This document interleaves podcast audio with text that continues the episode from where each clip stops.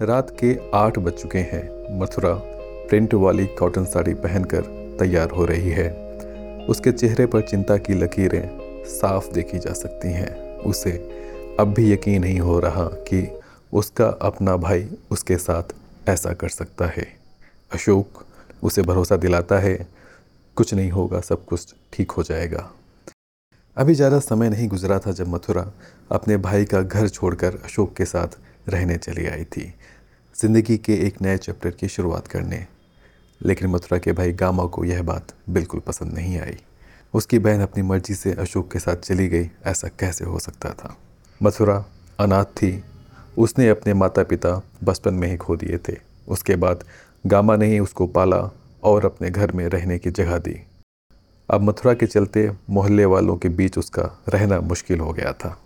लोगों की बातों में आकर उसने अशोक और उसके घर वालों के खिलाफ मथुरा को किडनैप करने की रिपोर्ट लिखवा दी।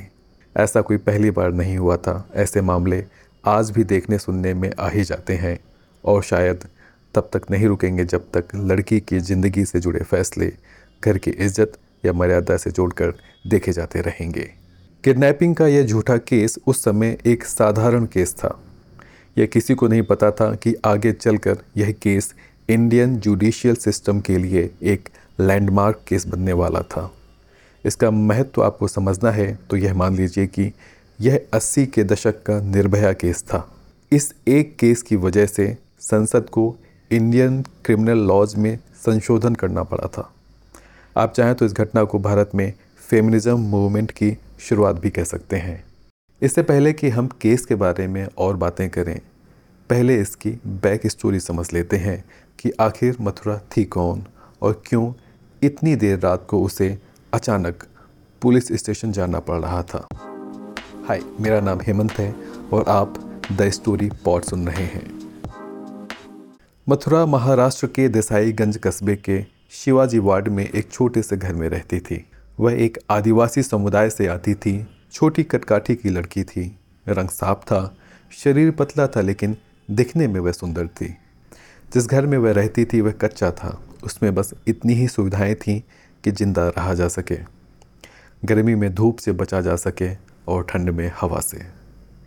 बचपन से उसने अपने घर में और अपने आसपास गरीबी ही देखी थी और आगे बहुत कुछ बदल जाएगा इसकी उम्मीद ना उसे थी, ना उसके घर में किसी और को। रोज़ का खाना भी उन्हें तब मिलता था जब सभी लोग अपने हिस्से की कमाई करते। मथुरा गाय भैंसों का गोबर इकट्ठा करती और उनके उपले बनाकर बाज़ार में बेच आती। कभी कभी वह नुनसी बाई के यहाँ बर्तन मांजने या उसके घर में कोई काम पड़ा तो उसके लिए चली जाती।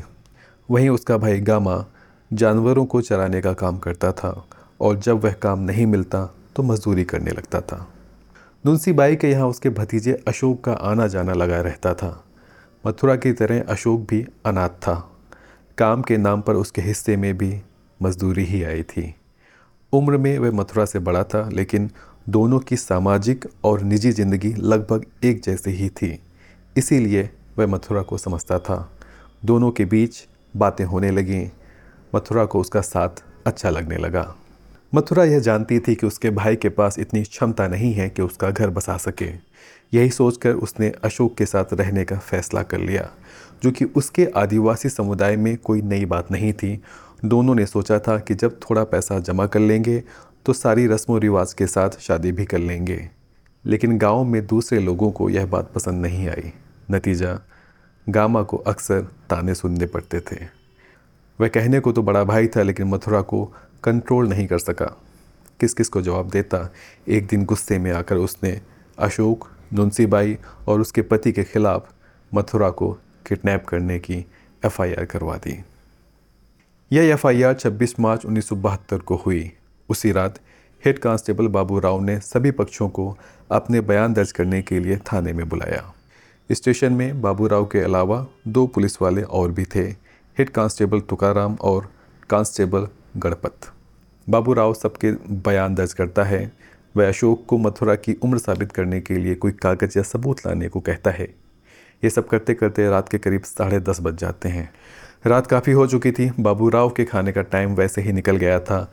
भूख के मारे उन्होंने जल्दी जल्दी काम समेटा और सबको घर जाने के लिए बोलकर खुद भी वहाँ से निकल गए।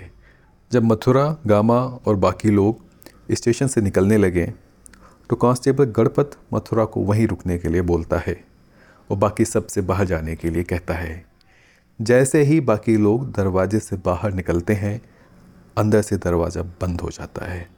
और कुंडी लगने की आवाज़ आती है। अभी लोग कुछ समझ पाते तब तक पूरे थाने की लाइटें बुझा दी जाती हैं। चारों तरफ़ अंधेरा पसर जाता है।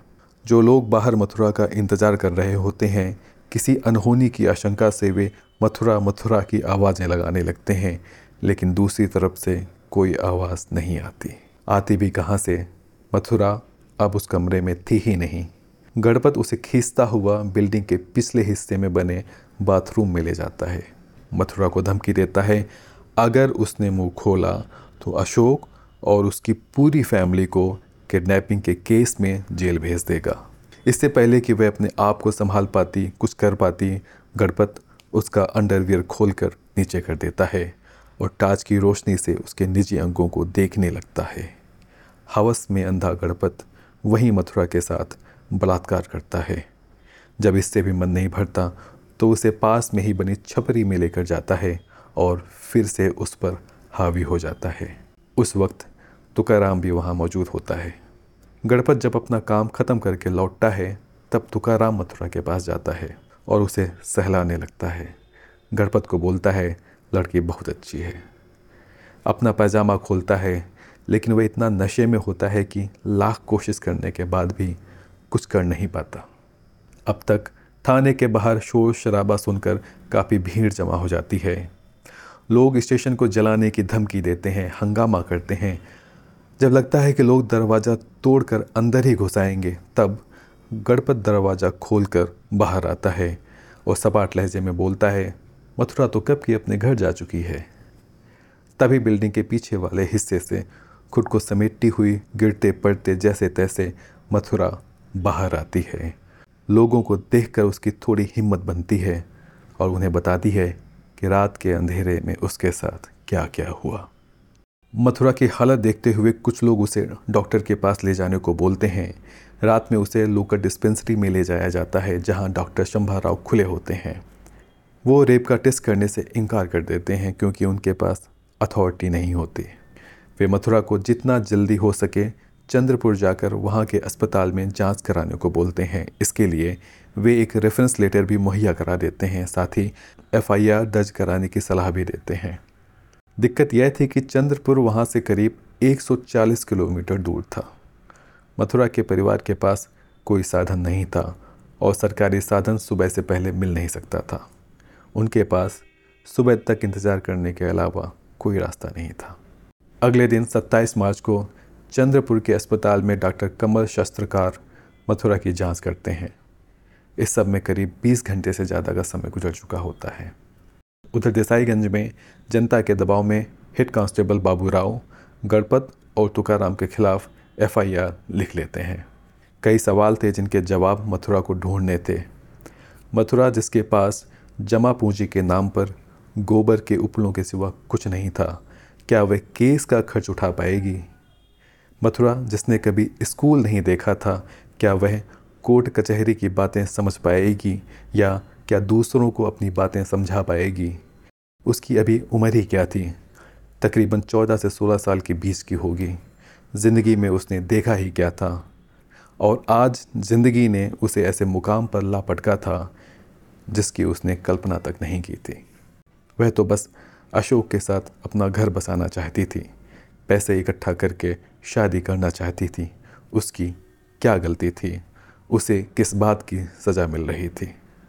उस बच्ची को कुछ नहीं पता था। माँ होती तो शायद उसे समझाती, दिलासा देती, हिम्मत बंधाती, लेकिन वह आसरा भी तो उसके पास नहीं था। क्या इसी वजह से उसके गुनहगारों को लगा कि उसके साथ कुछ भी किया जा सकता है? उसके पास किसी बात का जवाब नहीं था। वह यह सब सोचना भी नहीं चाहती थी उसे अगर कुछ पता था तो बस इतना कि उसके साथ गलत हुआ है और जिन्होंने ये किया है उन्हें सज़ा मिलनी चाहिए। इसके लिए वह किसी भी हद तक जाने को तैयार थी। उसे अपने सच पर भरोसा था, अपने भगवान पर भरोसा था, लेकिन उसे नहीं पता था कि कोर्ट में सच और भगवान नहीं, सबूतों के बिना पर फैसले किए जाते हैं। सबूत के नाम पर मथुरा के पास उसके शब्द थे, आरोपियों के पास अपने शब्द। यानी एक कहानी के दो वर्जन। इसमें क्या सच है, क्या नहीं, कितना सच है, कितना नहीं, इसका फैसला कोर्ट को करना था। मथुरा के सामने एक चुनौती और थी, बट इन अ प्रूफ। यानी उसने जो इल्ज़ाम लगाए थे, उन्हें साबित करने की ज़िम्मेदारी भी उसकी ही थी। सच को सामने लाने की उम्मीद के साथ मथुरा न्याय की पहली सीढ़ी सेशन कोर्ट में जाने के लिए खुद को तैयार करने लगती है। सेशन कोर्ट में क्या हुआ? क्या मथुरा को न्याय मिल पाया? क्या वह गणपत और तुकाराम पर लगाए इल्ज़ामों को साबित कर पाई? कोर्ट ने आखिर अपने फैसले में क्या बोला? इसकी कहानी अगले एपिसोड में।